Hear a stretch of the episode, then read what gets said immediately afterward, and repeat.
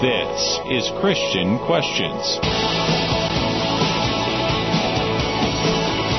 Simone Signoret once said, Chains do not hold a marriage together. It is threads, hundreds of tiny threads, which sew people together through the years. Good morning, everyone, and welcome to Christian Questions Talk Radio with a Purpose with Jonathan and Rick. This isn't your typical Christian commentary. We love talking with our audience and promise to never talk at you like so many talk shows do today. This is a conversation about biblical topics as we look at them from a different perspective. And Rick, that perspective is based on godly principles, family values, honest dialogue, all in a politically free zone. Jonathan, the best part is this. We talk and you listen, and then you talk and we listen. You can also contact us at our website, ChristianQuestions.net. I'm Rick. And I'm Jonathan. And we are glad that you have chosen to spend some time with us on this day after the great blizzard of 2013. That's for sure. Unbelievable. Record breaking. It is. It, boy, have we got some stories to tell as we get this program unfolded. I will just say this, Jonathan, just to start uh, before we get into. Well, first of all, what's the subject? All right, let's go to that that. Well, Rick, our question is Is marriage really needed? And our theme text is found in Genesis chapter 2, verses 23 and 24. The man said, This is now bone of my bones and flesh of my flesh. She shall be called woman, because she was taken out of man. For this reason, a man shall leave his father and his mother and be joined to his wife, and they shall become one flesh. So, Coming up this Thursday, we all know, is a day to celebrate love and relationships, a day of chocolate, flowers, dinners out, cards, hugs, and kisses. Yep, we're talking Valentine's Day. A day for saying I love you to that special person. But is it a day to celebrate marriage? Is that old, stodgy institution of marriage even relevant anymore? Shouldn't we just kind of move forward, you know, in, into the modern times? Stay with us this morning, folks, as we focus on love and marriage. That's right, we are focusing on marriage, the oldest and best God given institution that the human race has ever had the privilege to celebrate. So, Jonathan, that's what it's about this morning. It's yes. about love and marriage. And, folks, we have we in the studio with us this morning our very special guest, Jonathan, the Love Doctor. Well, thank you. I got you back. yeah, he gives this to me at this time of year. Every, Every year, year. Jonathan the Love Doctor. So you have your relationship questions. You call 866-985-4255. Toll free 866-985 all. We're live Sunday mornings from 7 to 9. That means we're on right now. Our website is christianquestions.net. And Jonathan the Love Doctor is here for you. and, oh, hey, newsflash. What's up? Brand new website is up and running. ChristianQuestions.net. Go there. Check it out. Take a look. It is done incredibly well. They did such a fine, fine job. Our volunteer army. Our volunteer army. Uh, we'll put them up against anybody, that volunteer army. I'll tell you what. They're unbelievably do an incredible, incredible job. So, John, let, us actually get started with the subject, then I'll we'll sprinkle in some of this uh, Blizzard stories uh, as oh, we go. Yeah. Just suffice it to say, yesterday morning, Trish and I were down in Virginia. Wow. Okay, and, and we, you got here well, you, by hook or by crook because Connecticut was pretty much closed when we started our drive seven o'clock yesterday morning. We got here eleven o'clock last night, and almost half the time was spent trying to get through Connecticut. Oh my! Unbelievable. Well, we'll we'll, we'll fill you in on this. Let's get started by looking at the this, the the story of marriage, uh, going to a, a special done by David Goodnow, who used, who at one time was a CNN um, anchor. Uh, and this special was the cracking institution of marriage. Let's listen. Love over the rainbow, skies are blue. And if you love, your dreams come true. When I grow up, I will be married. I want to marry a person who is nice and who loves God good marriage is dancing and playing games. Well, they have to put a wedding gown on, and then they have to play lots of games, and then they dance and eat cake. It's the oldest human institution, the key to success for each new generation, the foundation of our civilization, a foundation most Americans believe is cracking. So there you go. You start out with that little blissful, beautiful little child telling you all about marriage. She was so sweet. I know. I love the voice. I love what she said. It's about eating cake and dancing and putting on a wedding gown, and everything is fine and dandy. And welcome to Disney. You know, uh, and and then you, and the institution of marriage, many believe, is cracking and is breaking in pieces. So you have the two sides of of the story, and and both sides obviously have something going for them. But marriage is, in a lot of ways breaking. Yes, it is. And you got to look at it and say, well, well, why would it be? And we're going to be going through that as we as we open up this story uh, this morning, folks. So we're focusing on marriage, the importance of marriage, why marriage. We believe why marriage is absolutely needed in the world that we live in, in this world gone gone mad in so many ways. So again, if you have a thought, it's eight six six nine eight five four two five five, toll free, eight six six nine eight five four all. We're live Sunday mornings from seven to nine, and that means we're on right now. And if you have any questions on our subject, ask your questions at ChristianQuestions.net or go to Facebook or email us at rick at ChristianQuestions.net. So, as we get started here, let's go back to the, the foundation, the beginning of marriage, and just get a little bit of the context of what happened when the first man and the first woman were given that, that institution of marriage. Genesis chapter 2, verses 20 to 24. The man gave names to all the cattle, and to the birds of the sky, and to every beast of the field.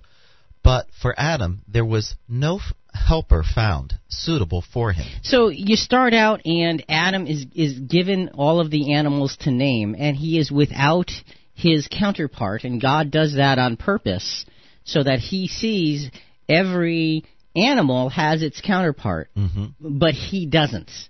And you think, well, why would God do that? Why why are you withholding something that is should should fit so perfectly and so naturally? Because the the matter of appreciation needs to be put in place. I like that point. And I think that that's such a big, big part of this. So what does God do? Next, next part of the verses. So the Lord God caused a deep sleep to fall upon the man, and he slept. And he took one of his ribs and closed up the flesh at that place. The Lord God fashioned into a woman the rib which he had taken from the man, and brought her to the man. So God creates Eve out of Adam. And again, you know, Uh, you know, a lot of people look at this and they think of it as a story, and it, it's just an illustration or an allegory that says, okay, this is how, you know, this is a, a vision of how mankind started. I believe this is exactly how it's how, how it happened. Me too. And I believe that mankind, that's why we, mankind did not evolve out of the other parts of creation, but was created to, to have dominion over those other parts of creation. It was created in the image of God.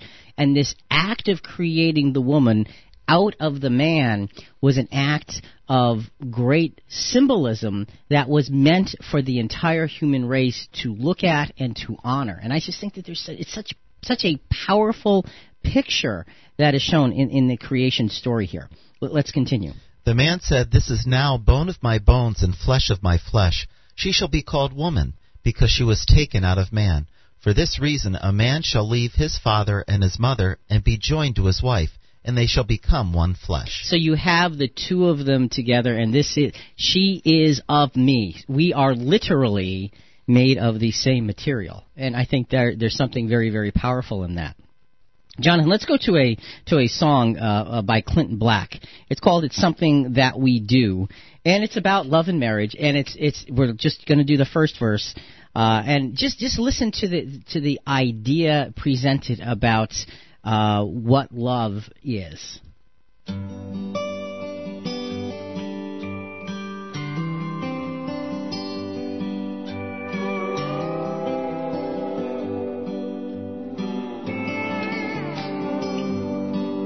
I remember well the day we wed. I can see that picture in my head.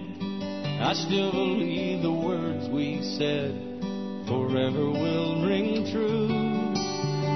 Love is certain, love is kind, love is yours and love is mine. But it isn't something that we find, it's something that we do. It's holding tight, letting go. It's flying high and laying low. Let your strongest feelings show, and your weakness too. It's a little and a lot to ask an endless and welcome task. Love isn't something that we have, it's something that we do.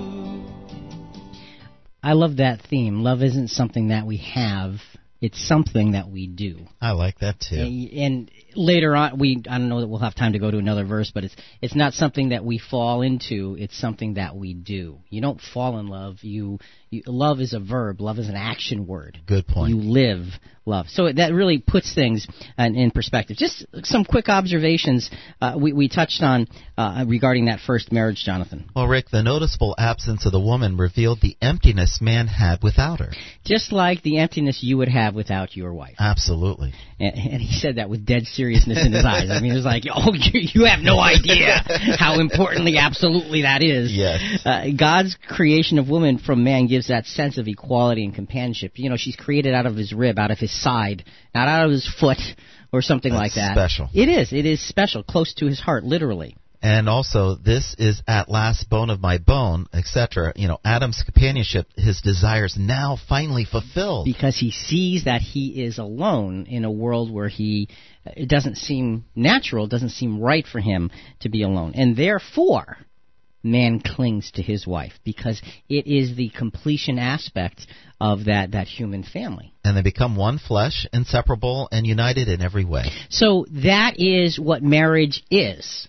A covenant before God, as we mentioned. We're not going to get into the technicalities of that this uh, this program, but it is a covenant before God that it completes that relationship. Now, I want to jump to Dana Fillmore, who is a, a psychologist, a marriage counselor, and she j- she nails things down just quickly and easily about where issues begin to arise in people's marriage.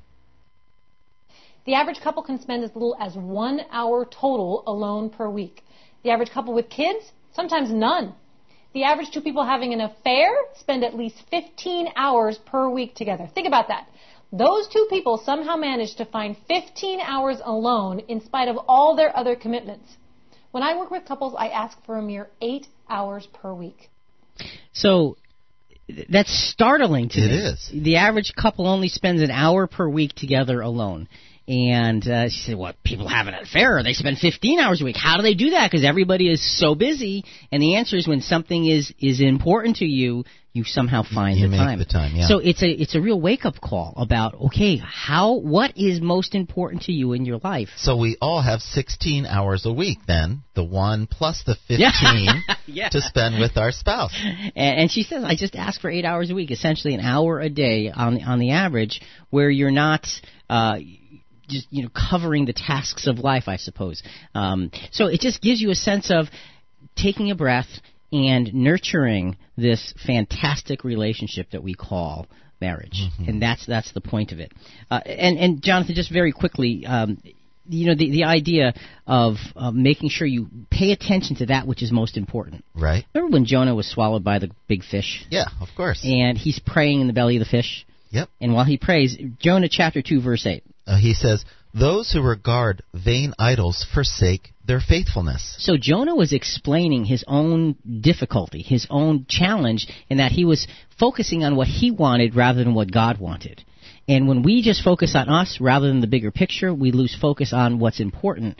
And that same principle happens within marriage. Mm-hmm. If we just focus on just me, and we don't focus on our spouse, then we lose the whole thing. This is Christian Questions. I'm Jonathan here with Rick. Our subject this morning is marriage really needed? Coming up, what does emptying the dishwasher, changing the toilet paper, emptying the trash and recycles have to do with marriage? That's next. Oh, don't forget paper towels. Just saying.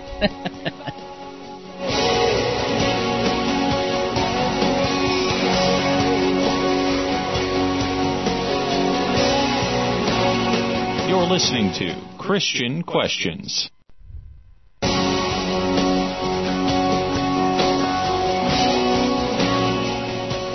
Welcome back. This is Christian Questions. I'm Jonathan here with Rick. Our subject this morning is marriage really needed? To be a part of our program, call toll free 866 985 4255. That's 866 985 4all. We're live Sunday mornings from 7 to 9. That means we're on right now. And our website, ChristianQuestions.net. I might add our brand new website just just released yesterday.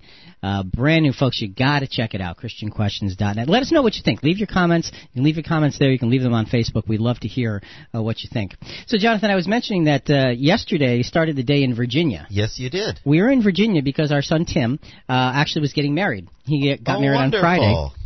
And so, you know, the we drove down to Virginia the day before the blizzard. Mm-hmm. The blizzard happens on the day of his wedding, and then we drive home the day after the blizzard.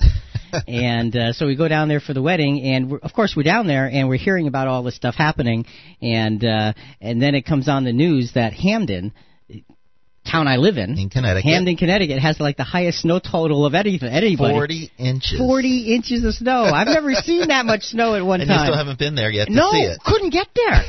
so we're driving home, and we literally couldn't get there. First of all, because I have a 150 foot driveway, and there's 40 inches of snow in the way. Mm-hmm. So uh, okay, you know, do the math. but literally, you know, the roads were open. I-95 was open, but it was a disaster. It was it, it was worse than driving down a backcountry road and you had tractor trailer trucks and you had all this kind of stuff. It took us hours and hours and hours to get through the state of Connecticut. Wow. It was it was it was nightmarish. It was scary at some point. You were saying down to one lane at times. yeah, and I mean abandoned cars everywhere. You couldn't get off on on the ramps No. because the cars were blocking the Right, ramps. abandoned cars were blocking so many of the exit ramps. People were spinning out right in front of us. It just Oh. was one of those things you look at and say, "What is going on? Why am I on this road?" But you couldn't get off. Oh, it was my. it was amazing. What an amazing Well, story. glad you made it through. Oh, so am I. Thank the Lord for His protection and guidance on that one.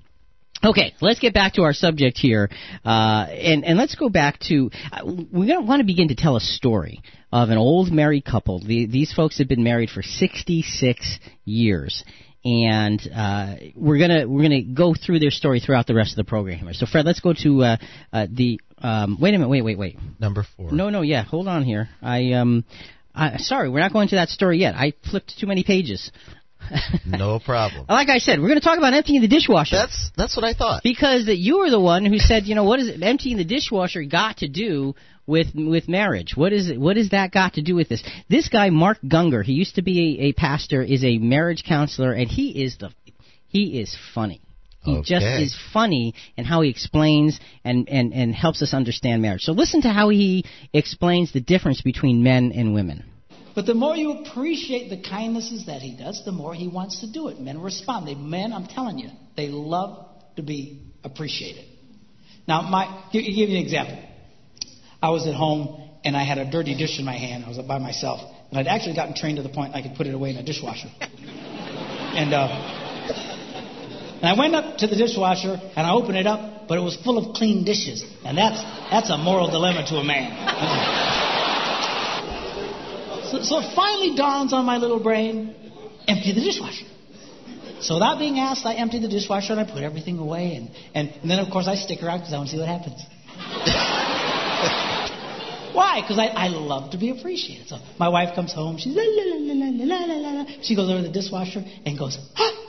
You emptied the dishes." And she goes, "You're such a good husband." and, and I eat it up. So he, Alrighty. he's just funny, but you know he hits on so many true things. He you does, know? doesn't he? the, the, the Moral dilemma. The moral dilemma. Oh no, they're all clean dishes in there. What do I do now? How do I hide this dirty dish? Yeah. It just gives you a sense of, and and that just helps us understand. Men do love to be uh, appreciated, and and we're going to get to what what really drives women in in in a few uh, few minutes here. But men love to be appreciated, and that's really a bottom line here. So so uh, for all of our female listeners, understand that, that and that is very true. It is a very very true thing. We know we're wired differently uh, because the scriptures show us different roles that we should be playing in our marriages. Ephesians five twenty one to twenty four. And be subject to one another in the fear of Christ. Wives, be subject to your own husband as to the Lord. For the husband is the head of the wife, as Christ also is the head of the church, he himself being the Savior of the body. But as the church is subject to Christ, so also the wives ought to be to their husbands in everything. So you have this uh, be subject to one another in the fear of Christ, and then it talks about wives being subject to their husbands. And you, when you think about that, there's so many of us that look at that with that sort of that sense of ha, you know, men rule the roost. and that's not what it means. Not even remotely close, because it is as Christ also is head of the church. Does Christ rule the church with that no, kind of an he attitude? Does it through love and sacrifice and giving? Or does he work at making everything the very best for them? Absolutely. And that is the model that we're given. You know, it's a simple thing. Be subject to your husbands even as Christ uh, is is head uh, over the church. That gives us a sense of that he's the savior. He was willing to die for the church. So what does that mean our relationship should be to our wives. Mm-hmm. So uh, it just gives you a great sense of, of, of the, the reality of what marriage is supposed to look like. Folks, if you have a thought on marriage, on love, on how it all works, on commitment, it's 866 985 4255. Toll free 866 985 4 all. We are live Sunday mornings from 7 to 9. That means we're on right now. We're here on the day after, uh, two days after the great blizzard of 2013, where we got 40 inches of snow in my hometown. and I can't even get to my house yet. hey, and if you have more to say after the program, you can write us at Christian Questions, P.O. Box 1837, New London, Connecticut 06320. And check out our brand new website at ChristianQuestions.net. There are many ar- archive programs you can listen to on a variety of subjects. Again, that's ChristianQuestions.net. And don't forget CQ Rewind. And, you know, with CQ Rewind, uh, Kathy was, was talking about CQ Rewind last week. And one of the things we're starting, Jonathan, is we realize that everybody doesn't have a computer. Mm-hmm. A lot of our listeners may not have a computer, but think, well, gee, I wish I could get the CQ Rewind thing, uh, but I don't have a computer. Right. Well, what we're going to begin doing is offering a, a physical version of CQ Rewind that we will mail to you on a weekly basis, free of charge. Uh, just write us at that PO box that mm-hmm. you had. Uh, 1837, New London, Connecticut 06320. And we will take that address, and each week as the CQ Rewind comes out, we'll print off a copy and we'll mail it to you. Because just because you don't have a computer doesn't mean you shouldn't be able to get to the good stuff. I like it. So uh, just we we're looking forward to that. See, with the new website, all kinds of good things start to happen. All right. Let's now begin to tell the story that I thought we were telling before, but we weren't telling before. That's a typical husband thing, incidentally. You know that, right? Oh, I do getting, know that. Getting well. things out of order, and yeah. uh, you know. uh-huh. and my wife looks at me with that so smile. this married couple for 66 years, 66 right? 66 years, and this is how they started their relationship. At our church, we was having a social. We were sitting there laughing and talking. So Jethro came up. He spoke to us, and then he threw his hat in my lap. I said, "I wonder what's the matter with him." After a while, he walked on off, but he asked me before he walked off, "Can he walk me home?" I said, "I don't care."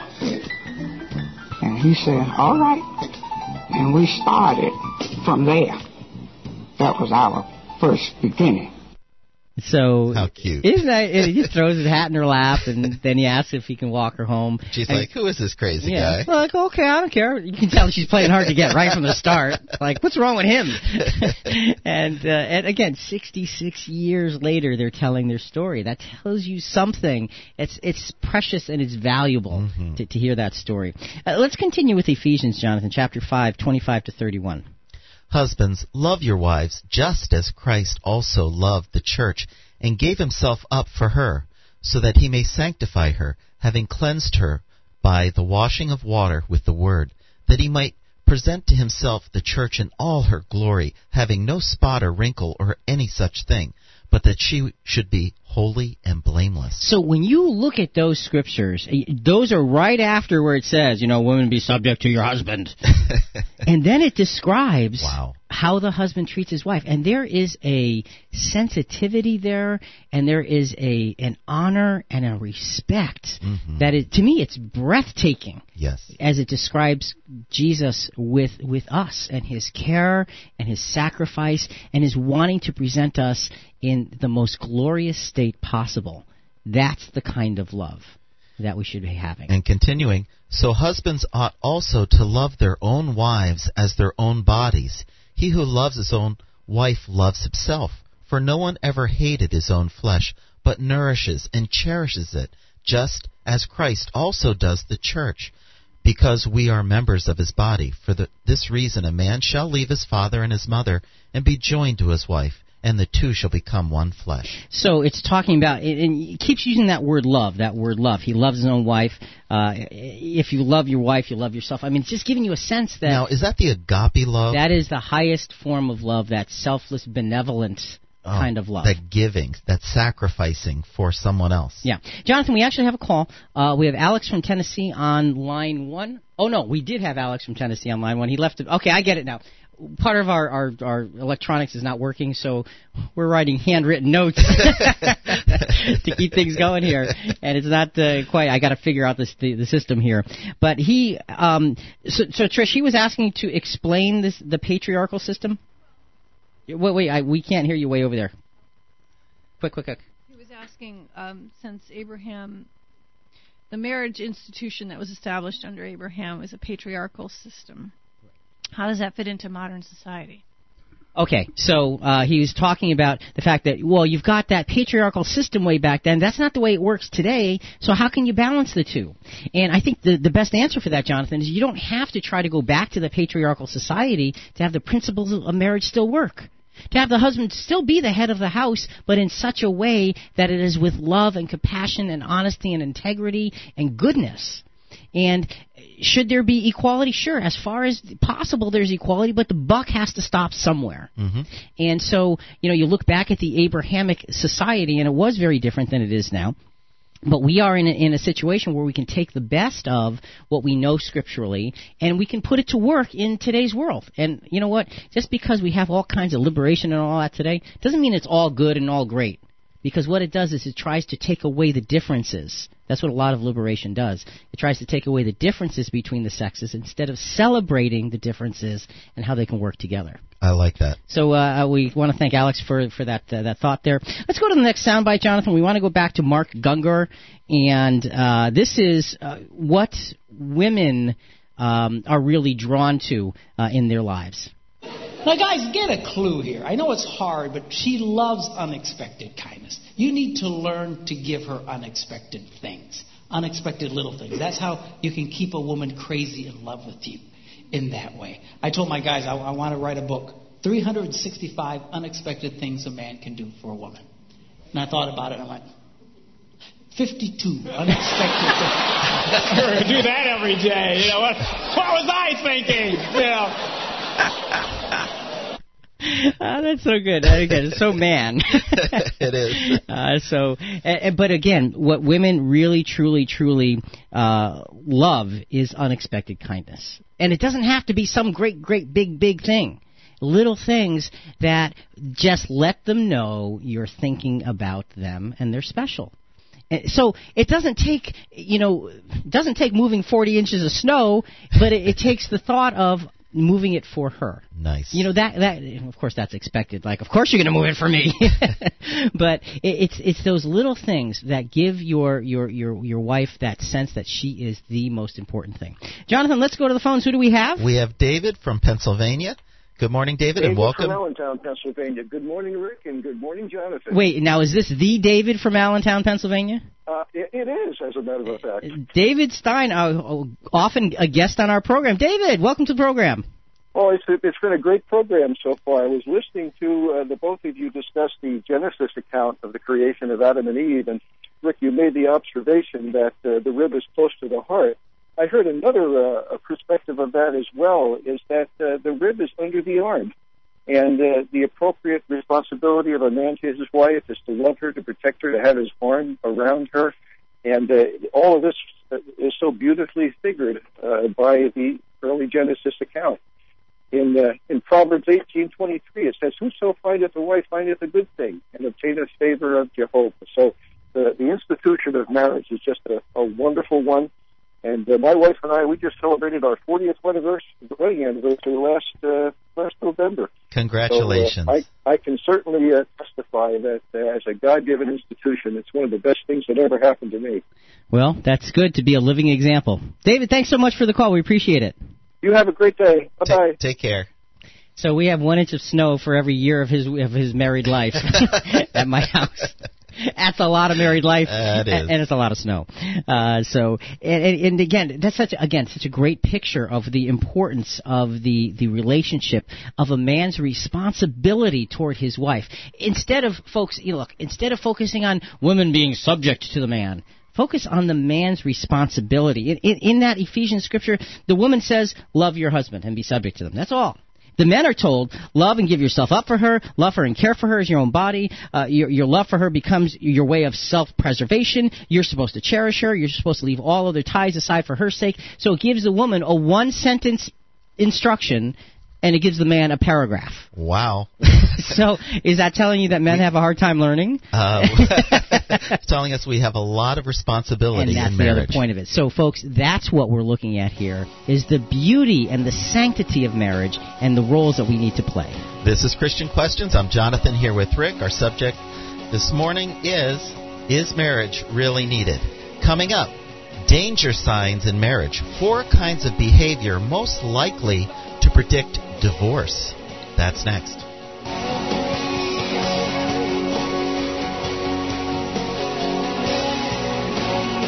You're listening to Christian Questions.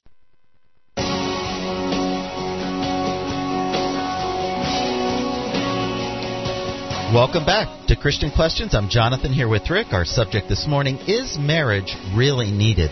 To be a part of our program, call toll free 866 985 4255. That's 866 985 4ALL. We're live Sunday mornings from 7 to 9. That means we're on right now on our website, ChristianQuestions.net.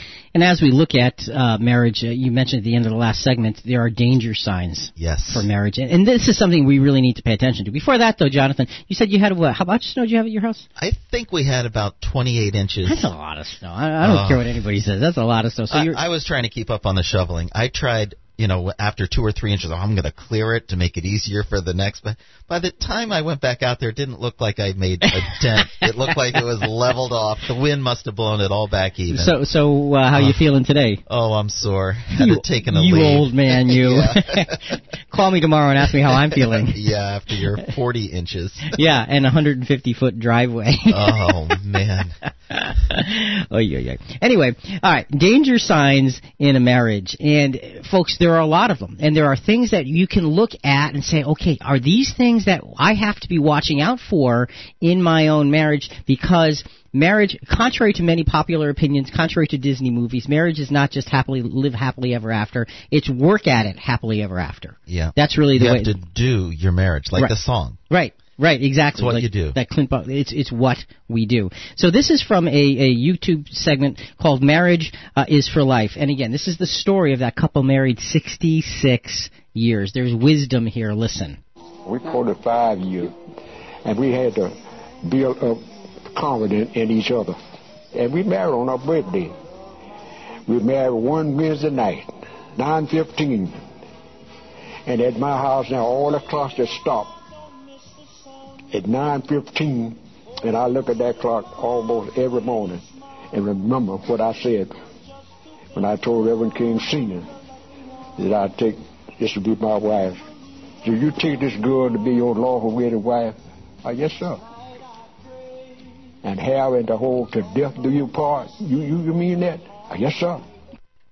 So he's rec- recalling 66 years ago. He, they were actually married by Martin Luther King Sr. Wow. and they grew up with Martin Luther King Jr. How about that? So, and he said he every almost every morning when he in the morning at 9:15 he remembers he got married at 9:15 on a Wednesday night and he remembers those words he said. And I think there's something That's a incredibly good touchstone. powerful Wow. about that about that that that that connection to, to making sure that things are the way they ought to be. Let's look at Galatians 6, 2 to 5. And folks, if you have a thought, it's 866 985 4255. Toll free, 866 985 for all. We're live Sunday mornings from 7 to 9. That means we're on right now. And our website, ChristianQuestions.net.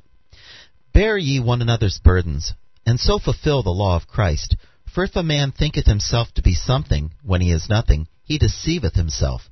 But let each man prove his own work, and then shall he have his glorying in regard of himself alone, and not of his neighbor.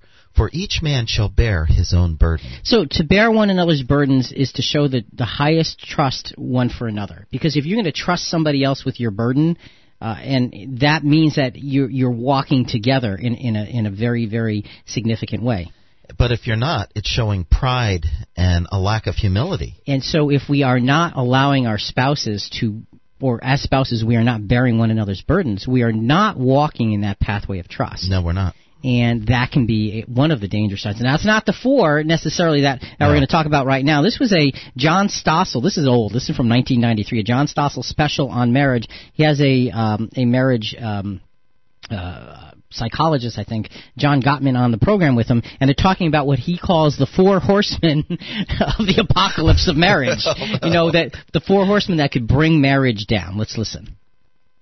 Among all the problems couples have, Gottman says there are four kinds of behavior that are most likely to predict divorce. Well, what we find is that there are what I call four horsemen of the apocalypse. These are the four things that happen that are characteristic of couples who are on a trajectory toward their marriages falling apart. And the first one is uh, criticism, and the second one is defensiveness. The third one is uh, contempt, however that's expressed. And the fourth one is really withdrawing in the interaction. Gottman says the biggest predictor of divorce is when the husband withdraws. So they're talking about four things criticism, defensiveness, contempt for one another, and withdrawing in the interaction. In other words, just you know, kind of like giving up on trying to plow through something uh, rather than uh, and rather than plow through it, you know, just withdrawing, saying it's not even worth it. Yeah, and it, it turns into selfishness from the person that's giving up. So we have to be aware of those things because look, we can all be critical, right? Oh yeah. And we can all be defensive, right? Absolutely. Now contempt, contempt is really going a little bit further yeah, than perhaps most of us would would would want to. And, and we all, at times, I would imagine, tend to withdraw a little bit. Mm-hmm, mm-hmm. So look, we all participate in a lot of these very difficult things. Left unchecked, though, these things can bring disaster yes. to a marriage. And a marriage is supposed to be for life. So if you want it to be for life, obviously, you know what? It's like it's like driving a car. If you want to drive a car for a long time, change the oil do the maintenance, mm-hmm. do the work that's required to keep the car running, do the work that's required to keep the marriage running. You know, holding grudges and complaining never going to be helpful in a marriage. Not at all. And, and there's there's a there's a proverb here, Proverbs we won't read the whole thing. Proverbs 19:11 to 13, um, that that gives you sort of two sides of an issue. And it says, "It is His glory to overlook a transgression." Okay, that's one part of the the, the proverb. What's the, the next other? is the contentions of a wife are a constant dripping. So you hear, and and you got to be. You look at that. You say you got to be careful with that because you, now again, are we saying that you know it's it's wife? No, what we're saying is that it can come across that way, and if it it does, one of the things that we ought to do it's our glory to overlook a transgression. It's our glory to to be able to put those things in perspective and to communicate our way through those potential difficulties. Good point. Because look, if a wife is is is is you feel like you're being nagged, maybe, hey, here's an idea. Maybe she's trying to tell you something. Oh. How about that? Listen with those ears. Instead of just looking handsome. Listen with those ears. Okay. Um, folks, if you have a thought, it's 866 985 4255. Toll free 866 985 all. We are live Sunday mornings from 7 to 9. That means we're on right now. And our brand new, brand new, brand new website is ChristianQuestions.net. Just just released yesterday, completely overhauled from top to bottom. You're gonna find a lot of great features on there. Please go check it out. ChristianQuestions.net. And the com- conversation continues online at ChristianQuestions.net. Contact us there with your questions or comments. Also, interact with us on our Facebook and our always updated blog. And again, folks, if you are, if we're not on in your area for the next hour, please go to ChristianQuestions.net, click the Listen Live button, and follow along. Stay with the conversation. You can listen online and you can participate with us online uh, at ChristianQuestions.net, Listen Live button. Jonathan, another thing about marriage that's important is letting anger or resentment fester. Never a good thing. It's always going to, like you hurt today from shoveling so much. Yes. Letting anger and resentment fester is going to hurt tomorrow. Ephesians 4, 25 to 27. Therefore, laying aside falsehood, speak truth, each one of you, with his neighbor, for we are members of one another. Be angry, and yet do not sin. Do not let the sun go down on your anger and do not give the devil an opportunity. So what this is saying is speak truth, each one of you. Now this is not specifically about marriage, right? But it is a principle that applies to a good marriage. Mm-hmm. Speak truth with your spouse. Be angry. It's okay to be angry. See, that's a, that's that could be one of those those uh, false impressions that we get. Uh, well, you know, okay, I'm supposed to love my wife all the time. That means I should never be upset. That's not what this is saying. No. This is saying be angry, but don't sin. Take care of it before the evening is over. Don't right. don't go to bed angry. Don't and, and, not taking care of it. So it's okay to have that anger, but it's not okay to hide that anger. It, talk it through. Right. Ask forgiveness if you made a mistake, so that in the morning everything is good and you're ready to start again. You know, you brought up an important point. Ask forgiveness if you made a mistake. Well, you're the one who's angry. So you're thinking your spouse is the one who made the mistake. But but what you're saying is be willing to ask forgiveness. Yes. Because you have to be willing to admit fault. Exactly. All right. So um, I do want to go to, this, to the soundbite, Jonathan, because I love it. I, Jonathan doesn't like this one no. so much. No. but here, one of the problems in our society today is men are not men. They are wimps. That's what they are. They don't stand up. They don't they don't have the integrity, they don't have the maturity to be real men in their relationships. And I kid with my daughters all the time about, you know, men, are they men or are they Muppets? And the, the, there was a movie that just came out, the Muppet movie. We all went to see it as a family, as a matter of fact. And uh, this is a verse from a song uh, uh, from the Muppet movie, challenging. There's a, there's a man and a Muppet. They're brothers. You know, Gary and Walter are brothers. The Muppet is is, is Walter, and Gary's the man. And you know, the man is too Muppetish, and the Muppet is too mannish. And Jonathan's okay. looking at me like, "What are you doing this for?" Just listen. This is fun. Just listen. Mary, surprise! Mary's Gary's girlfriend. Gary, I've gone home. I love you, but you need to decide. Are you a man or a Muppet? Yeah. I reflect on my reflection, and I ask myself the question What's the right direction? Right now, I don't want to leave Walter. Go. He needs me. I don't know, sweetheart. I don't know. He seems pretty happy. Yeah, good yeah. job. Am I a man or am I a Muppet? Am I a Muppet? If I'm a Muppet, then I'm a very manly Muppet. Very manly Muppet. Am I a Muppet?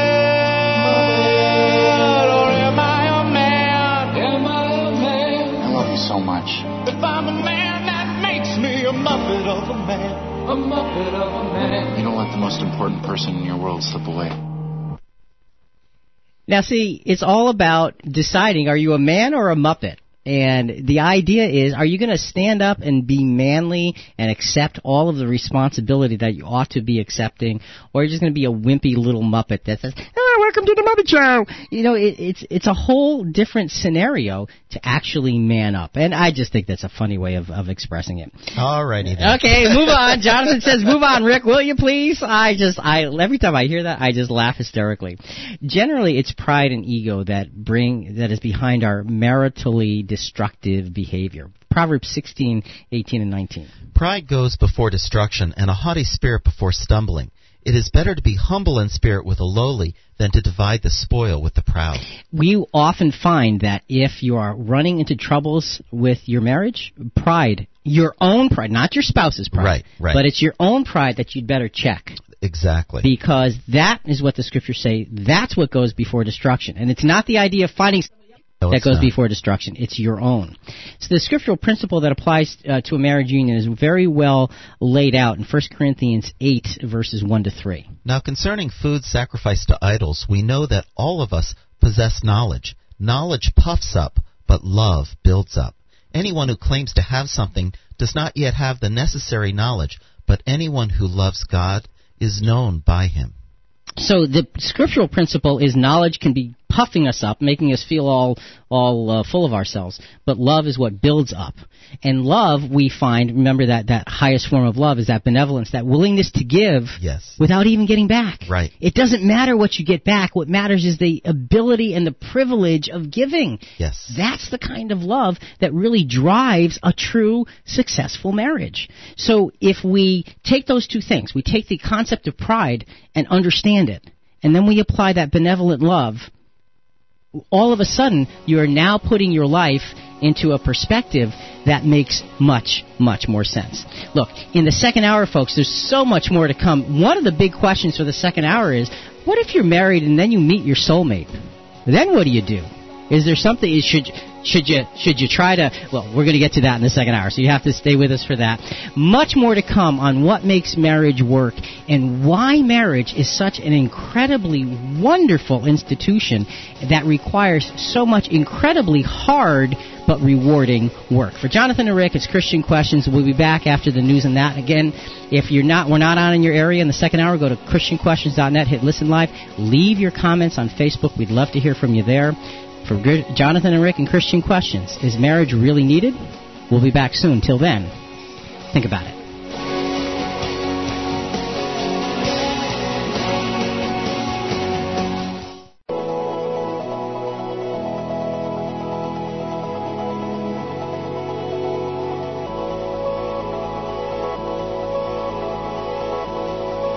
This is Christian Questions. Doug Larson once said more marriages might survive if the partners realized that sometimes the better comes after the worse. Good morning, everyone, and welcome back to Christian Questions Talk Radio with your breakfast with Jonathan and Rick. This isn't your typical Christian commentary. We love talking with our audience, and we promise to never talk at you like so many talk shows do today.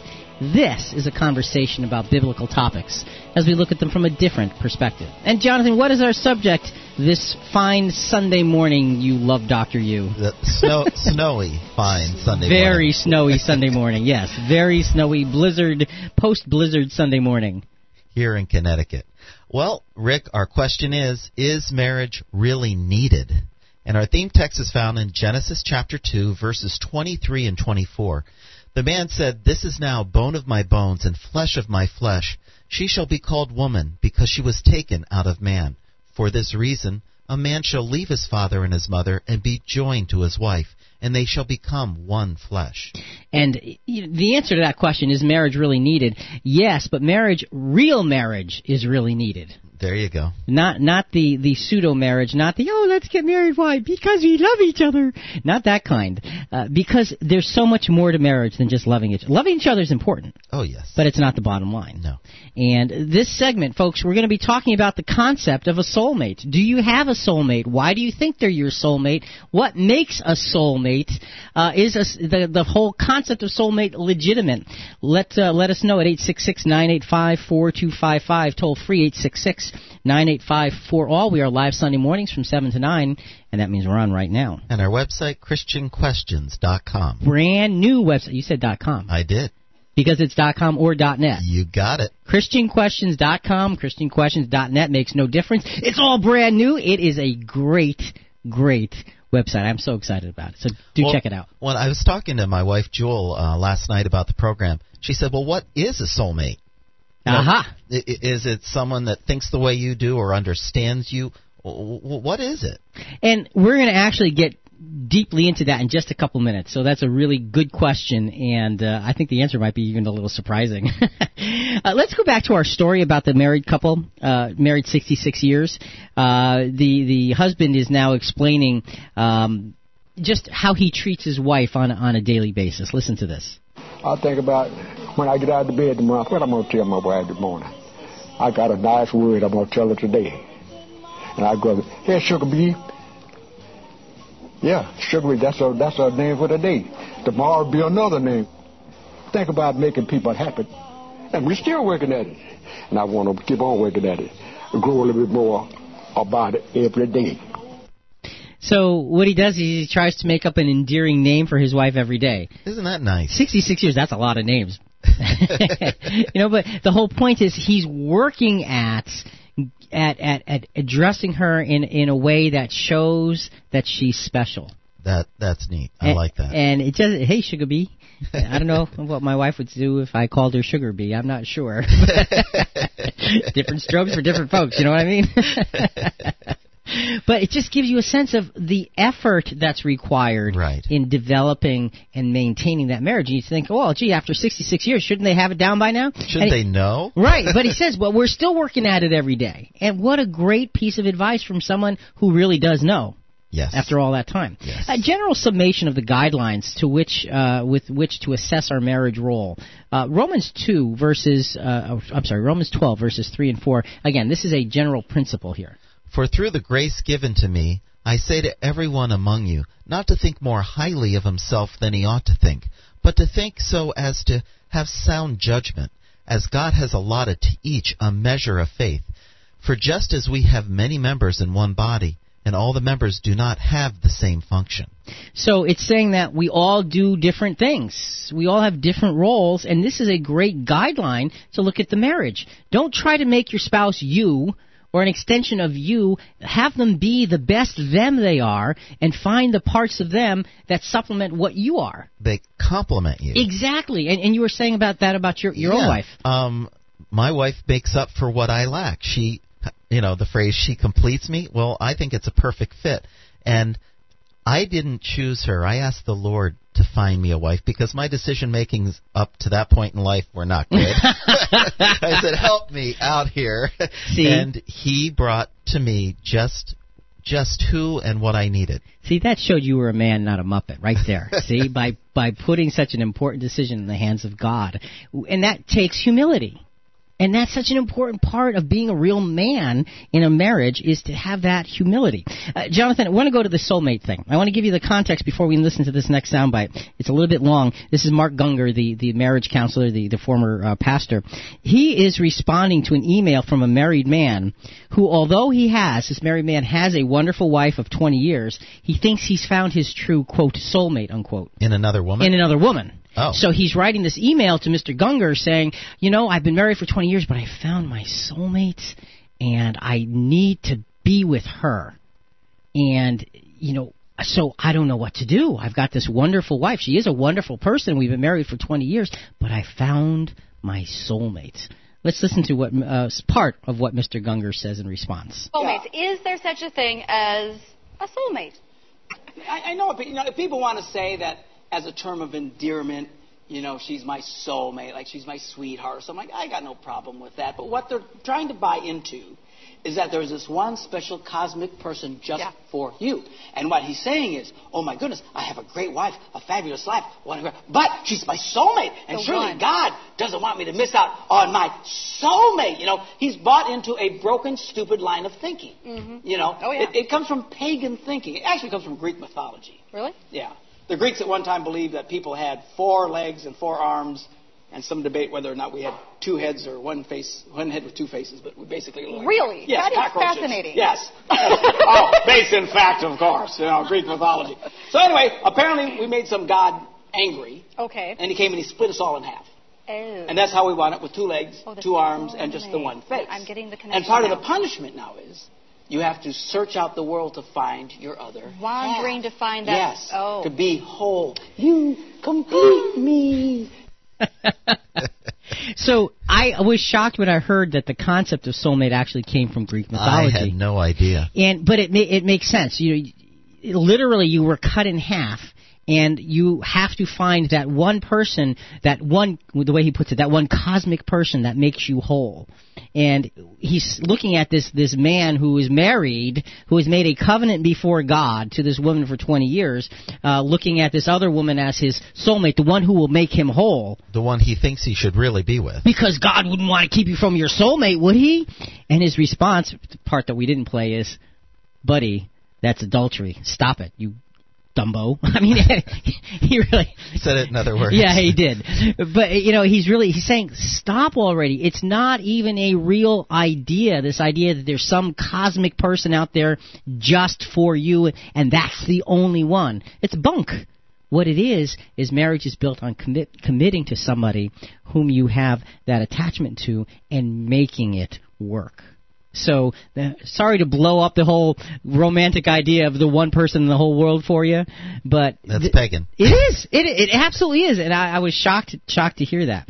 So the idea of a soulmate could be such a devious device of the deceiver. I mean, that's really, in my mind, what it is. Once we're attached, we're undoubtedly we have ups and downs in life, and it may be uh, as though at, at those down times when we get restless and start to believe that lie that there may be somebody else out there for us, and then your eyes start to wander, and with your eyes starting to wander, your mind starts to wander because you're in a difficult down situation, um, and it, you're you're not getting feeling like you're getting what you ought to be getting. Uh, and, and look, let's put this in perspective because this is dangerous. It is. So let's go to Matthew five twenty seven to 30 for some blunt words from Jesus on the matter. And these are blunt, straightforward, listen to me words. You have heard that it was said, You shall not commit adultery. But I say to you that everyone who looks at a woman with lust for her has already committed adultery with her in his heart. If your right eye makes you stumble, tear it out and throw it from you. For it is better for you to lose one of the parts of your body than for your whole body to be thrown into Gehenna. If your right hand makes you stumble, cut it off and throw it from you. For it is better for you to lose one part of your body than for your whole part, whole body to go into Gehenna. So Jesus is being very blunt, and he's talking. We all know what adultery is, but he's also saying that when you look at a woman, you commit adult with with lust. Mm-hmm. You commit adultery with that woman in your heart.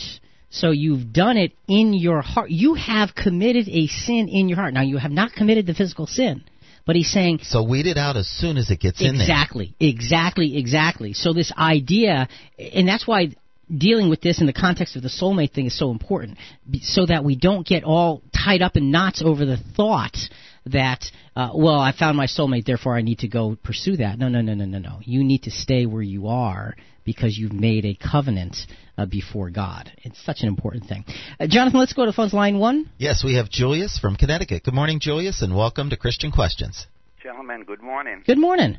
Rick, uh, one uh, solution to your uh, uh, 150 foot driveway, 40 inches of snow. Yeah. Have a snow shoveling party. Yeah. you want to come over, Julius? I'll be over. Uh, yeah, seriously, uh, is uh, marriage really necessary? Of course it is because God says so. And, uh, you know, uh, beautiful saying about uh, do not put a period where God puts a comma because God is still speaking. Mm-hmm.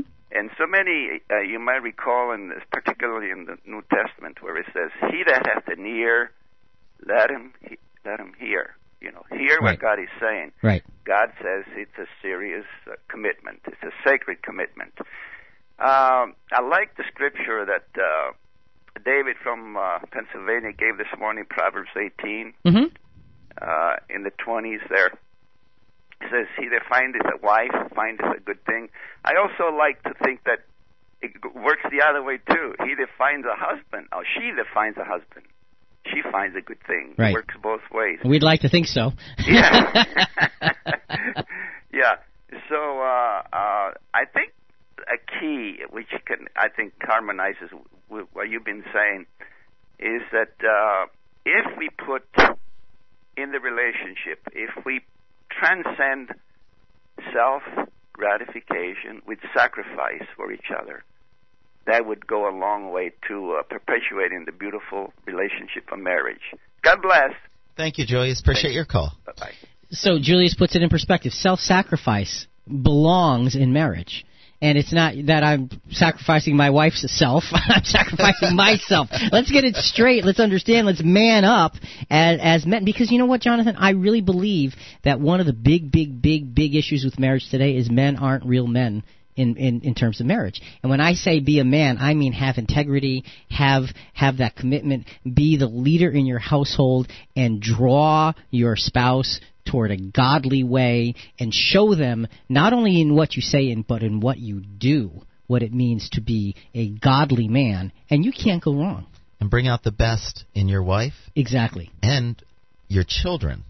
And that's a whole other byproduct part of, of this whole equation. Let's really quickly touch on Ecclesiastes 9 9 before this segment is over. Enjoy life with the woman whom you love all the days of your fleeting life, which he has given to you under the sun. For this is your reward in life, and in your toil in which you have labored under the sun. So enjoy life with the woman with whom you love all the days of your fleeting life. You know what? Your life is really not that long. And, and she is a gift. And she is a gift to you for your life. That's now, right. is she perfect? No. But are you perfect? Far from Heck no. so we have to put all of that in its right perspective and then commit ourselves to enjoying the life and the gift of our marriage that we are given. This is Christian Questions. I'm Jonathan here with Rick. Our subject this morning is ri- marriage really needed? Coming up, what is love? No, really. Can it be explained? What are some ingredients to love that we can understand? That's next.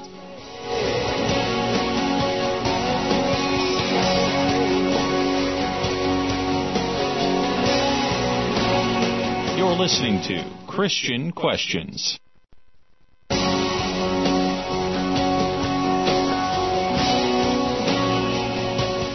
Welcome back. This is Christian Questions. I'm Jonathan here with Rick. Our subject this morning is marriage really needed? To be a part of our program, call toll free 866 985 4255. That's 866 985 4ALL. We're live Sunday mornings from 7 to 9. That means we're on right now on our website, ChristianQuestions.com or net. That's right. ChristianQuestions.com, ChristianQuestions.net, all the same thing. All a brand new website with all kinds of features on there. Folks, we'd love to get your feedback on it. Uh, tell us what you think. Let us know. You can certainly uh, leave your comments on Facebook as well, or you can email us at rick at ChristianQuestions.net. And you know, Jonathan, just to, to diverge before we go to the phones, one quick moment. Uh, last week, you weren't here, but we did a No. program on, on suicide. Yes. We got quite a bit of response from that program. Uh, from folks who were very appreciative of the timing of that program for them in their lives. And what that tells me is that there is a lot of stress and pressure in the lives of people. That's so true. And you know, yes, last week was a very serious approach to a very serious topic. This week we are taking. I I just needed to take a happy, happy, happy approach to a serious topic because. Uh, Marriage is serious, but you know there's such joy and there's such fulfillment uh, in marriage. So let's go to um, uh, call. We're going to go to Randall. Yes, we are. Randall from Connecticut. Good morning, Randall, and welcome to Christian Questions. Good morning. Happy Sunday, guys. To you too. And we have Luke 17:27. They were eating and drinking, marrying and giving in marriage up to the day that Noah entered the ark and the flood came and destroyed them all. The world expects marriage to bring them happiness. That's the marriage you see in TV commercials. But the Christian knows that you must bring happiness to marriage. 1 Corinthians 7:14 For the unbelieving husband is made holy through his wife, and the unbelieving wife is made holy through the brother. Humanity is created to find happiness in God. But God in his wisdom and love does not expect us to make that journey to him alone. Marriage is made perfect when couples love one another as they love God. Our love for God is love for our spouse, and our love for our spouse is our love for God. That is what makes marriage holy. Isaiah 54:5 For he who has become your husband is your maker. His name is the Lord of hosts. Randall, thanks so much. We appreciate it. God bless you guys. Take care. And having a godly approach to marriage is, for us, it, it ought to be a duh moment. Like, well, well, yeah, why wouldn't you? Like the most important. Yeah, like you know, why, why would you not take that godly approach to marriage? And but again, Jonathan, sometimes it's just hard to do that in the world in which we live. Yeah, that's true. Because the stresses of life. Let's read just a, a little bit before we go back to the phones. First Corinthians, um, yeah, First Corinthians chapter thirteen, verses four and five lists some ingredients. Imagine you're baking a pie, and you're now you're going to list out a bunch of ingredients here. Love is patient. Love is kind. Love is not envious or boastful or arrogant or rude. It does not insist on its own way. It is not irritable or resentful. So there are several. We won't touch on all of them, but those are several ingredients to what makes marriage work. And really, the secret is love in its highest form. I want to go back to one more soundbite before the phones, Jonathan. This is going back to David Goodnow uh, on that that uh, seg- that uh, special on the cracking institution of marriage, and and this is this is somewhat disturbing when you listen to the statistics that he goes through. Half of all who marry will divorce. Cohabitation, unmarried couples living together, is up 12 fold since 1960. Out of wedlock births have since exploded from 1 in 20 to over 1 in 3 today. Real fact of the matter is that if marriages aren't strengthened, the consequences are going to be at your doorstep, in your workplace, at your school. It's everyone's problem. We have to be concerned about and engaged in the fight to save and strengthen marriages in America. That brings out a very the statistics are, are, are alarming enough. They are. But the point is, you know, people say, well, why should you care what I do? Because the outgrowth of what you do is going to affect me and my family. That's why. Mm-hmm. It affects all of us.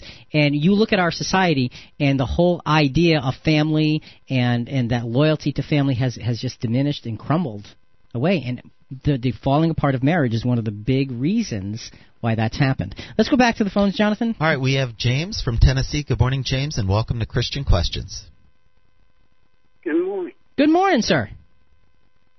My question is what is the chief and most important ingredient that will hold a marriage together? All right, so what's the chief and most important ingredient that will hold a marriage together? What would you say the answer to that question is? Supreme love for God on both parties. Supreme love for this God. love for God will lead them to respect and love each other supremely. I think that, that would build, uh, that'd be the basis to build a family on and hold the family together. all right, so supreme love for God on the part of both parties. Yes, sir. James, excellent point. Thank you so much. We appreciate it. All righty. Take care now. Take care. You know, Awesome. I- awesome call. it takes me two hours to say it. and then you get James somebody had it down. just look supreme love for God on the part of both parties. That's what really makes a marriage tick. And Jonathan, for me, when you get down to it, and you know me, and you know my thoughts on this, but when you get down to it, love in, the, in its highest form is spelled C O M M I T M E N T. That's right, Rick. Commitment That- is your favorite word It for marriage. is my favorite word for marriage because that is to me the core value of what true love brings. Love is. Let, us talk about some of those those those ingredients to the pie. That love pie we were talking about. Love is patient. James five seven. Therefore, be patient, brethren, until the coming of the Lord. The farmer waits for the precious produce of the soil, being patient about it until it gets the early and late rains. So a farmer can wait patiently and cultivate that that growing plant. Why can't we wait patiently and cultivate that growing marriage? Love is kind. And be kind to one another, tender hearted, forgiving one another as God in Christ has forgiven you. Sometimes I think in marriage we forget to be tender hearted toward our spouse. Mm-hmm. Sometimes I think it's easier to be tender hearted to those who are not as involved in our lives as it might be to be toward our spouse. If we don't if we if we forget that tender heartedness, then we begin to lose our grip on the most important aspects of marriage. And I think men have the hardest time to remember that. I think you're right. I think you're absolutely right. Let's go to another soundbite. Um, back to Dana Fillmore, uh, the psychologist, the marriage psychologist, and this is this is extreme. Just like our last caller, uh, James from Tennessee, nailed down something so easy. Supremely love God, each of you. This is extremely revealing. What she says about couples who are on the verge of divorce. Listen to what she says. They say to her. I don't know how many couples have come to me over the years on the verge of divorce who tell me there's no major issues, we've just grown apart. What grown apart means to me is that they were not spending enough time together. If you don't continue to connect throughout your life, you run the risk of being married to a stranger. And how can you work on communication? How can you work on affection or money issues if you never have the opportunity? I can explain everything I know about all of these topics, but unless you have time alone to talk to each other, be affectionate with one another, and enjoy each other, it won't work. The relationship between the two of you is the foundation of the marriage and family. I think that is just very telling. People who are on the verge of divorce come to her and say, There's no major issues. We just simply have grown apart. And what she's saying is when you say you've grown apart, you have not worked at staying together. That's right. And that is a major issue. There's the commitment part that's lacking. And and so that's why people look for their cosmic soulmate. Ooh, eh, that doesn't exist because they get all messed up inside their heads. And and before we go back to the phones, Jonathan, I want to nail down a couple more of these other ingredients to the pie. I mean, th- that first of all, that just nails it down. If you are growing apart, you'd better stop and better realize that what you're growing are marriage weeds, not cultivated marriage fruit. So, love is not arrogant. 1 Corinthians 8, 2 to 3. If anyone supposes that he knows anything, he has not yet known as he ought to know. But if anyone loves God, he is known by him. Okay, so that humility has got to come into play in terms of a marriage. And then love does not insist on its own way. Romans 12:10 Be devoted to one another in brotherly love. Give preference to one another in honor. and again i think we find it easier to do that with those that are not attached to us those who are not our spouses so that we uh want, but when it comes to our spouse sometimes it's uh, okay you know what? It's got to be my way and that is such a dangerous just dangerous thing jonathan let's go to the phones All right, well, we have Beth from Tennessee. Good morning, Beth, and welcome to Christian Questions. Hey, good morning, guys. How are you doing? doing well Great. I can't believe you're there. Wow, that's awesome. You- that is dedication. It- That's great. It was a Um, scary ride, let me tell you. I bet. Yeah. And congratulations on your son. Thank you very much. Um, I just this is so crazy. This is so timely because my my women's group is studying this, and I just want to point out um, some verses. Um, the book of First Peter, the author is talking about household codes and the function of the household and the role of each person the man the slave the wife the you know everyone who works on the farm everyone who is employed in the household and how those units work together in society. And um what you said about people not having respect for the family unit uh and not doing their best to be faithful to that that that's a real problem. But um I just want to point out there's a verse in First Peter chapter three. Um, it you know you someone earlier said something about Abraham being the model for Abraham and Sarah being the model for marriage, and um, this verse talks about how women not only is the man descendant of Abraham, but the woman is should model herself after Sarah and should um, behave in such a way that she brings honor to her family and her husband and, and possibly even convert her husband just in her ways, just in her faith and just in her standard of living. So I just thought it was so fascinating that the Bible gives us all these recipes for um, you know, how to behave and how to live in a relationship and and um I just thought that was uh, just an interesting point and so so close to my study. So that's all. Gee, that's all, huh? That's a lot. Thank you, Beth. Yeah, you guys have a great day and be careful up there. yes, ma'am. Thanks so much. We appreciate it. Okay, bye. Bye bye. What a you know uh, household codes, biblical models, and and you know what she said, Jonathan, was so important about being able to convert perhaps an unbeliever not by what you say, but by merely how you live. Yes. And imagine if we take that principle and apply it to all parts. If there's if there's an area in your marriage that is not as good as you'd like it to be, instead of complaining, here's a here's a novel idea. Instead of complaining about it, live the way you want it to be. Live your part, and you watch what can happen over time. It's an amazing thing. Beth, thanks so much for the call and the input. You're listening to Christian Questions. I'm Jonathan here with Rick. If you have a thought, give us a call. 866-985-4255. That's 866-985-4ALL. We're live Sunday mornings from 7 to 9. That means we're on right now. And our new website, christianquestions.com or .net, and check out CQ Rewind. Yeah, and we've got bonus material, uh, all kinds of extra stuff uh, added to the to this marriage Graphics, discussion. illustrations. It's it's just a beautiful thing, and it's there. It's for the taking. It's free of service, free of charge. It's a free service. Uh, ChristianQuestions.com or .net. It's very easy to sign up for, and again, you can unsubscribe anytime you want. Let's go back to our couple married 66 years because you're thinking, okay, they're going through life and, and you know they're just working on building their relationship. Yes. Yeah. Well, listen to this segment, this this soundbite on, on their marriage. Listen to this. I knew something was going on because he was doing a little different.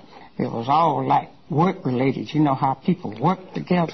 Then it goes together a little bit further than work. It goes uh, having an affair with somebody, you know, on the job.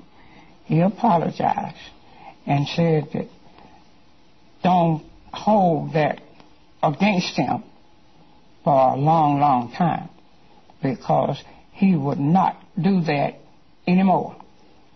And if he did it anymore, I didn't know it. But that's where I say at some time when the road get rough and rocky, you got to see if you can help to straighten it out. That was almost a shock, Jonathan. I was Me too. I was Yeah. watching this YouTube thing and just sort of soaking in this relationship and the growth. And then she suddenly says, and then at one point he hadn't went and had an affair. And you're thinking, Oh, poor thing. Right, but you know, she obviously is a tough, godly woman because she says, "Okay, you know, I realize that sometimes when the road gets rough and rocky, you got to see if you can help straighten it out." So instead of saying the road got the road got t- rough and rocky, I better get off of it.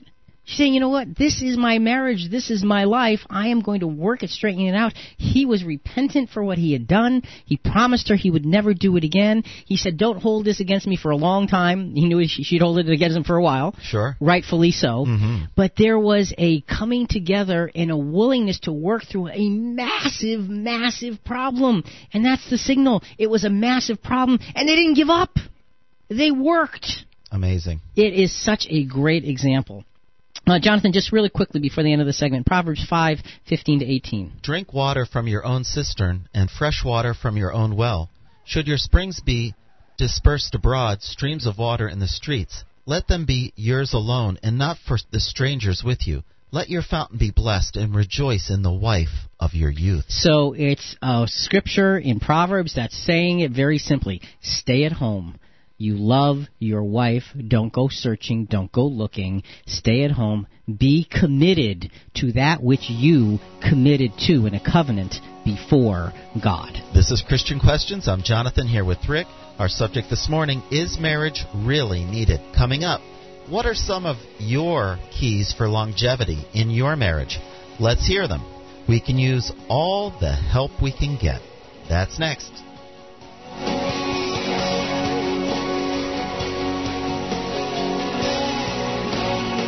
You're listening to Christian Questions.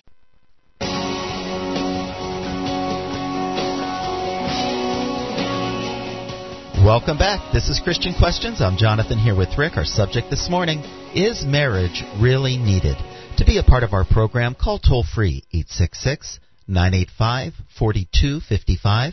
That's 866 985 4ALL. We're live Sunday mornings from 7 to 9. That means we're on right now. And our website, ChristianQuestions.com or .net. And Jonathan, you know, as I was driving back up from Virginia yesterday, and the roads in Connecticut were closed because of the blizzard. That's right, until And- 4 p.m. And so we're making arrangements to not do the program because just in case the roads didn't reopen. Right. And I was driving along. Of course, we're in sunny Virginia. It's green grass and nice Oh, and warm out. nice. And and and just thinking, you know, dear Lord, it would. I just want to do this program so badly because it's such an important subject. But it, you know, if if it's okay if we don't, but oh please, if we could, oh please, oh please. And, and sure enough, the roads opened up. It was a it was trial and And scary, and scary hear. getting here, but. Man, what an important subject. And I think that's, that's the bottom line here. Before we go to the phones, Jonathan, I want to go back to that Dana Fillmore psychologist because she talks about something that a lot of us would be shocked at in, in, in, in terms of the kind of advice that she gives. But I think it's really, really right on. Listen to this. In order, our priorities should always be marriage, kids, job, family and friends, etc. If the order gets mixed up, the whole thing could fall apart. When I ask for this, most couples look at me like I've lost my mind. What about my job? I have to provide for the family. I don't see my kids all week. I have to spend time with them at night and on the weekends.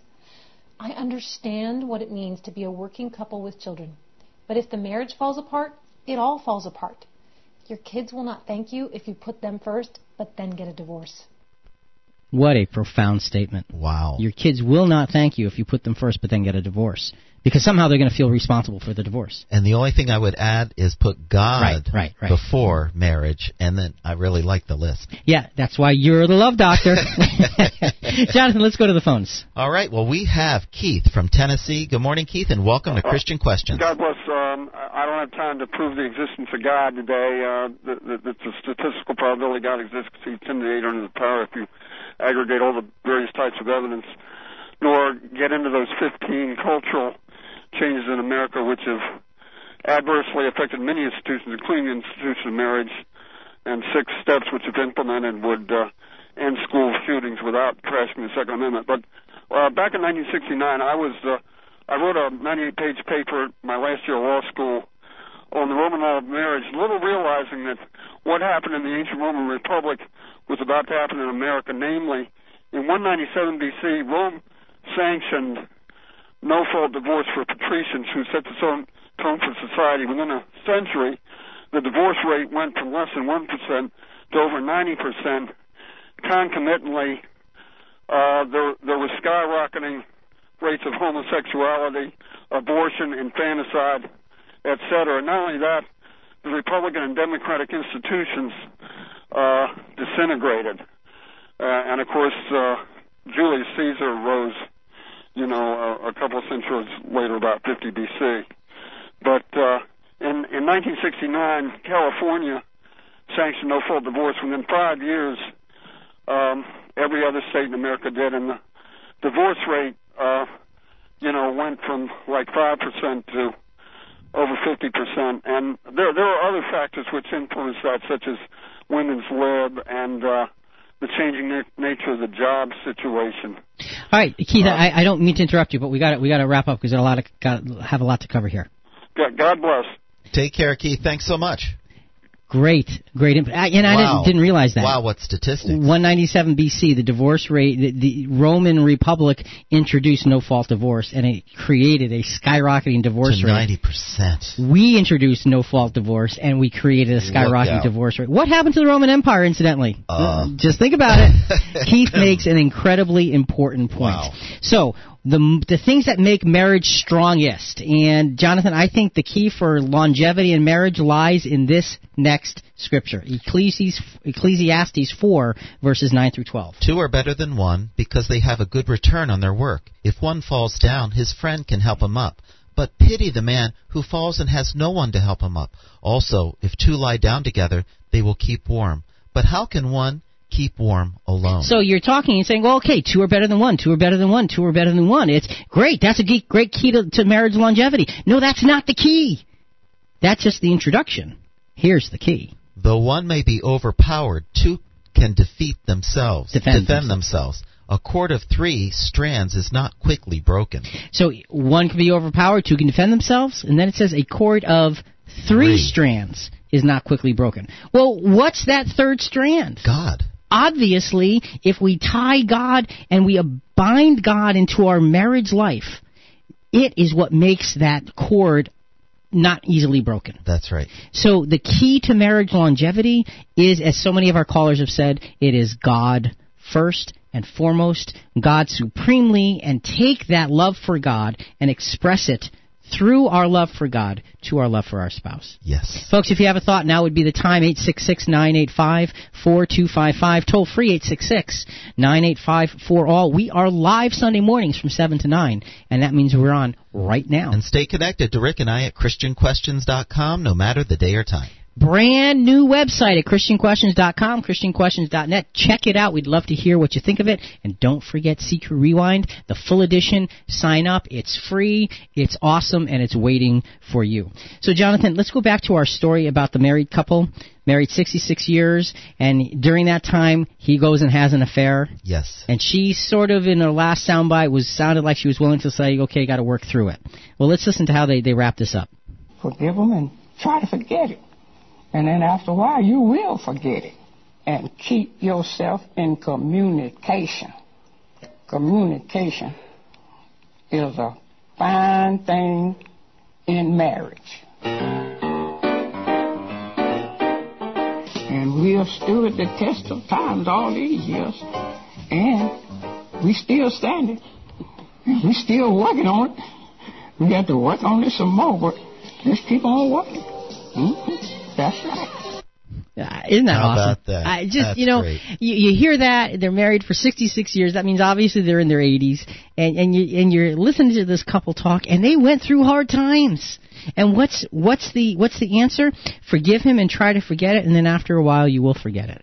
How powerful is that? Mm-hmm. Now, obviously, he worked at getting over his indiscretions. Yes. And the two of them still can be, and, and you know, when I was watching the, the YouTube video, you could see them watch them looking at each other, and you just knew that they were just connected and and that they were committed to continuing to work on their marriage not just to be married but they were continued committed to continuing to work on their marriage clothing ourselves with grace uh, as we put our, away all of the damaging imperfect human characteristics that's what we have to do we got to try to weed the imperfect human characteristics out of ourselves That's right. not our spouses That's right. that's their job do your job. Yep. Don't do theirs. Colossians 3, 8 to 15. Let's just read a few of the verses. But now you must get rid of all such things anger, wrath, malice, slander, and abusive language from your mouth.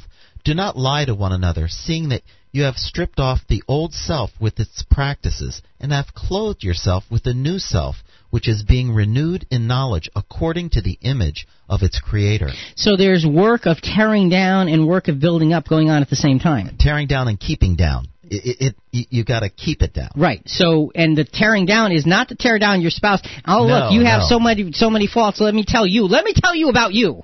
Tearing down your own faults. Right. And that, Keeping them down. And if we do that, and Jonathan, I want to jump down to the. You said the love doctor had one last piece of advice. I want to get it in now because I want to make right. sure we have time to talk about it. How much can I give today to make my wife happy? And what that really boils down to is, is so many different things. First of all, there's humility. Because it's not saying, well, you know, if I keep on giving, how is he going to make me happy? It's it's it's not No, even no. coming close to addressing that. It's saying I can find my fulfillment in making her happy, Yes. and not even worrying about the rest. Right. So there's that uh, that humility, there's that selflessness, that that committed love that we've been talking about, and when we open the door that way, only good things can happen. Because especially a, a, a woman will look at that, look at selfless giving to her, and will be deeply, deeply appreciative. Let's finish up that scripture, Jonathan, um, verses Colossians 3, thir- verse 13 and 14. Bear with one another, and if anyone has a complaint against another, forgive each other, just as the Lord has forgiven you, so you also must forgive. Above all, clothe yourselves with love, which binds everything together in perfect harmony. So, you know, this is about forgiveness here. This is about putting things in proper perspective and making sure that all of the things are, are in place and being forgiving. You know, in, in that couple's case, there was adultery. Yes. And look, folks, understand something. That is a hard sin to forgive It is. because It it is a deeply, deeply personal sin in, in a marriage. It is deeply personal. So rather than say, well, you know, at least it's forgivable, I'd say, you know, you got to steer yourself as far away from that kind of thing as possible. Mm-hmm. And in our world, it's not easy to steer away from it because every turn you take, There's temptation. there is. It just is. So men, be men. Not Muppets. Be men. Be, don't be boys. Be men about the commitment you've made and stand for it and draw that line in the sand that says, I will not do that or think that because I've committed to this. Be strong. Be a man.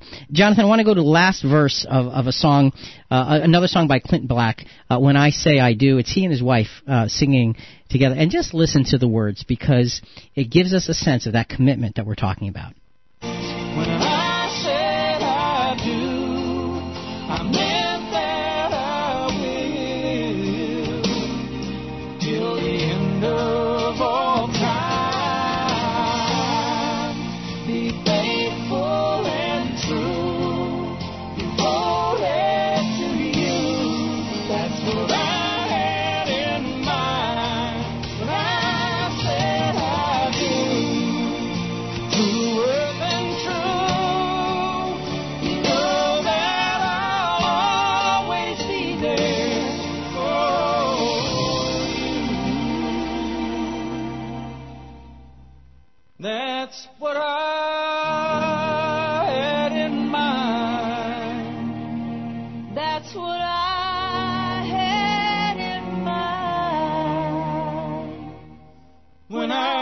Said I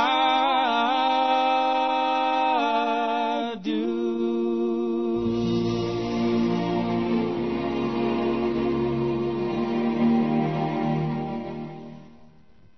It just nails it down, doesn't it? Oh, it's beautiful. When I said I do, I meant that I will. for till the end of all time. And, and that is really putting this whole thing into perspective that love and marriage is not merely an institution, it's an action of living. It's a Yes. way that we execute our lives by saying, This is what I will do, this is what I am doing, this is what I have done, and this is what I am continuing to do.